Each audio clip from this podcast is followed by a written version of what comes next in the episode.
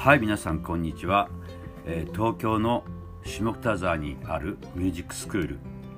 ボイスファクトリーの学長、えー、劉哲司です、えー今日はですね、えーボイトレはちょっとまた一旦置きまして、えー今日あのあった出来事を皆さんにご報告申し上げたいと思います、えー今日はですね、えージャスラックというところが皆さんあの聞いたことあると思うんですけど、えー一般社団法人日本音楽著作権協会これ英語呼びでジャスラックというんですけどまああの僕たち曲をあの作ってる人間にとってはその曲をちゃんと管理してくれる、えーところなんですけどねそこの、えー総会に今日は行ってまいりました。えー名目は、えー社員への、えー事業報告会というねまあいろんなこうあの株主総会になんか近い感じでしたね。あのいろんなあの全員作詞作曲家あとは出版会社の、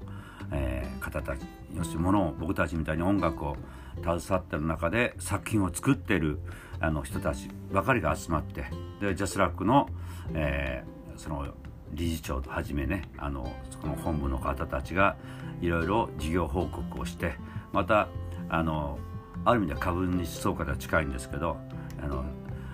えー正会員といういう人があの出席できるんですけど、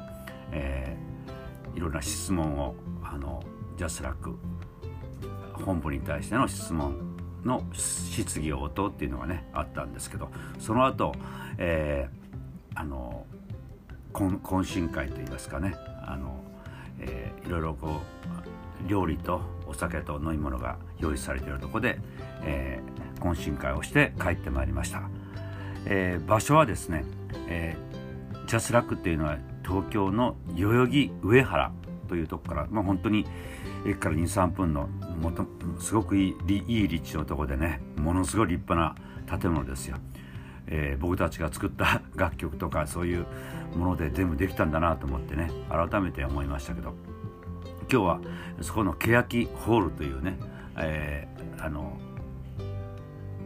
まさにホール会館がありまして、えーそこに行ってまいりましたけど今日はあの僕一人ではなくてですね、えー同じ作曲、仲間といいますか僕にとっては先輩であり、えー恩人でもあるんですけど、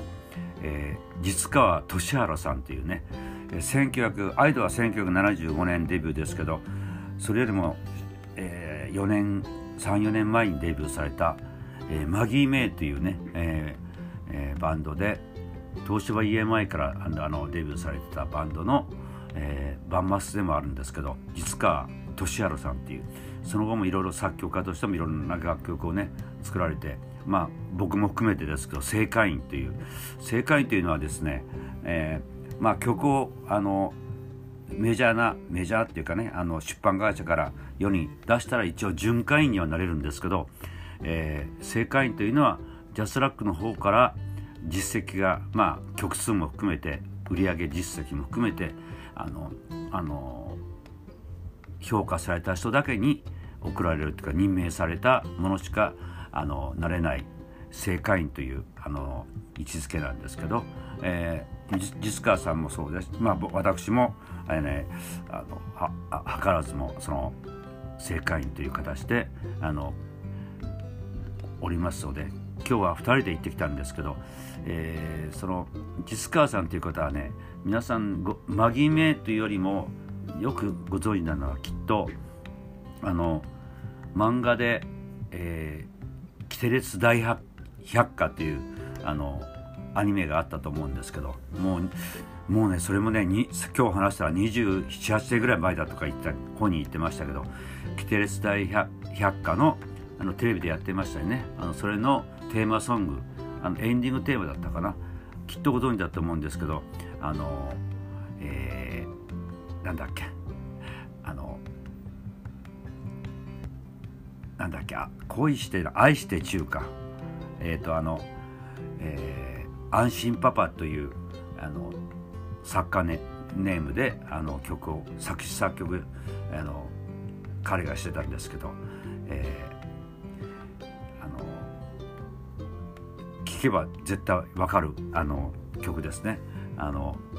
えー、声をなんかあの回転を変えてなんかすごくあのなんだろうね子供のおもちゃみたいな声にして、えー、歌ってる曲ですけど、えー、なんだっけなんとかして中ですよ。あのまた思い出したら後で言いますね。有名な曲をあの作曲された方なんですけど。で実は彼ともですねアイドを解散してからまあ本当にいろんな方たちと僕はエピソードをの中で僕は今まで本当に生かさせていただいたんだなと思うんだけどその実川さんともですねアイドを解散して1976年できっと1979年か80年代になるかならないかぐらいだったと思うんですけど、えー、いろんなレコード会社にプロモーションしてである鈴木勝彦君というね、えー、僕より2つぐらい年下のあの彼と2人でバラエティショップというねバンドをあのユニットっていうんですかね2人で作ってそれでいろいろプロモーションしちゃった時にその実川さんがその僕たちのユニットの、まあ、デモテープをいろいろまあ、プロデュースしていただいた方なんです。ただまあそれはまあお願いしたんだけどまああそのデモテープも作ろうっていう話まで曲も作っていただいたんですけどね、まあ、まあよくある話で芸能界のそのまま立ち消えになったわけですけど。はい、それそれくらいねあの恩人の方なんです。今そのバラエティショップという話もね今度いろいろお話に出てくる皆さんのご存知な方もいるかもわからないんですけどその時その当時ですねあの、えー、アイドルを解散したあとよくライブハウスの、えー、カンパチの沿いにあった上馬っていうところに近くにあったガソリンアレーっていうねライブハウスがあったんですよ。そこによくそのバラエティショップで出ててその時のバンドのメンバーでは、えー、今から思うとですね、えー、後の、えー、浜田省吾君のヒューズのメンバーになった、えー、キーボードの西本明、でベースの江沢弘明ね。あとドラムは、えー、まあ名前がまあど忘れしました。また思い出したら後日言いますね。でまああのそういうメンバーとまああと一平君とこもなんかねよくあその当時一緒になんかコラボしたこともあった記憶がありますけど一戸清志君ってねまああの彼亡くなられましたけど何年か前になりますね。でまあそんなあの時代ですね。1980年代手前ぐらいの時代だったと思います。でその当時の実川俊治さん、えー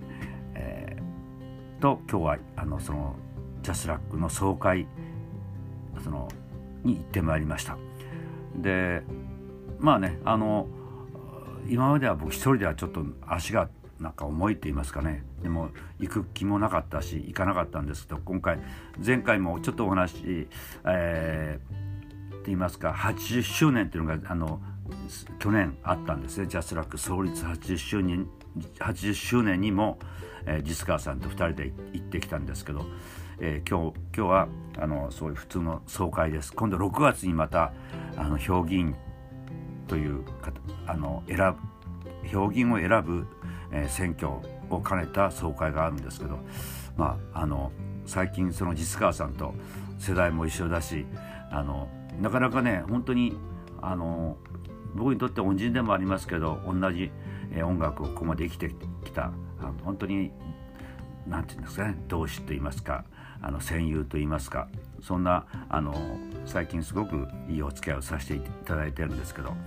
今日のお話ではですねまあ皆さんあの音楽っていうのが今ね本当に変わってきましたよね。僕たちは本当にレコード版をあのビートルズの新譜もそうだったけどあのレコード版のあの大きいレコード版を予約して帰ってきてで針を落とす瞬間で音が流れる瞬間がどんなにワクワクドキドキしたしたかなっていうのは今でも忘れられないんだけどそれからある時からそのレコード版が CD に変わりで今はそうですねまあ YouTube とかもね音楽のあのそういうのも入ってまいりました。で映像が入ってきて MTV とかねそういうのもあったりしてそういう音だけではなくて音と映像が一緒になるなってアピールするみたいなねその時代があって。で今は何て言うんでしょうね。今日もその総会で議題になってましたけどサブサブスプサブスクリプションっていうんですか？そのあの本当に CD で1枚売れたらいくら印税がっていうとは全く違う。もうこんな時代が来るなんてね思ってもなかったですけど、えー、一番あの利率がいいアップルでも0.15円1曲あの流れてね。一番低い低い方は0.06円だっていうね話を今日もしてましたけど。あの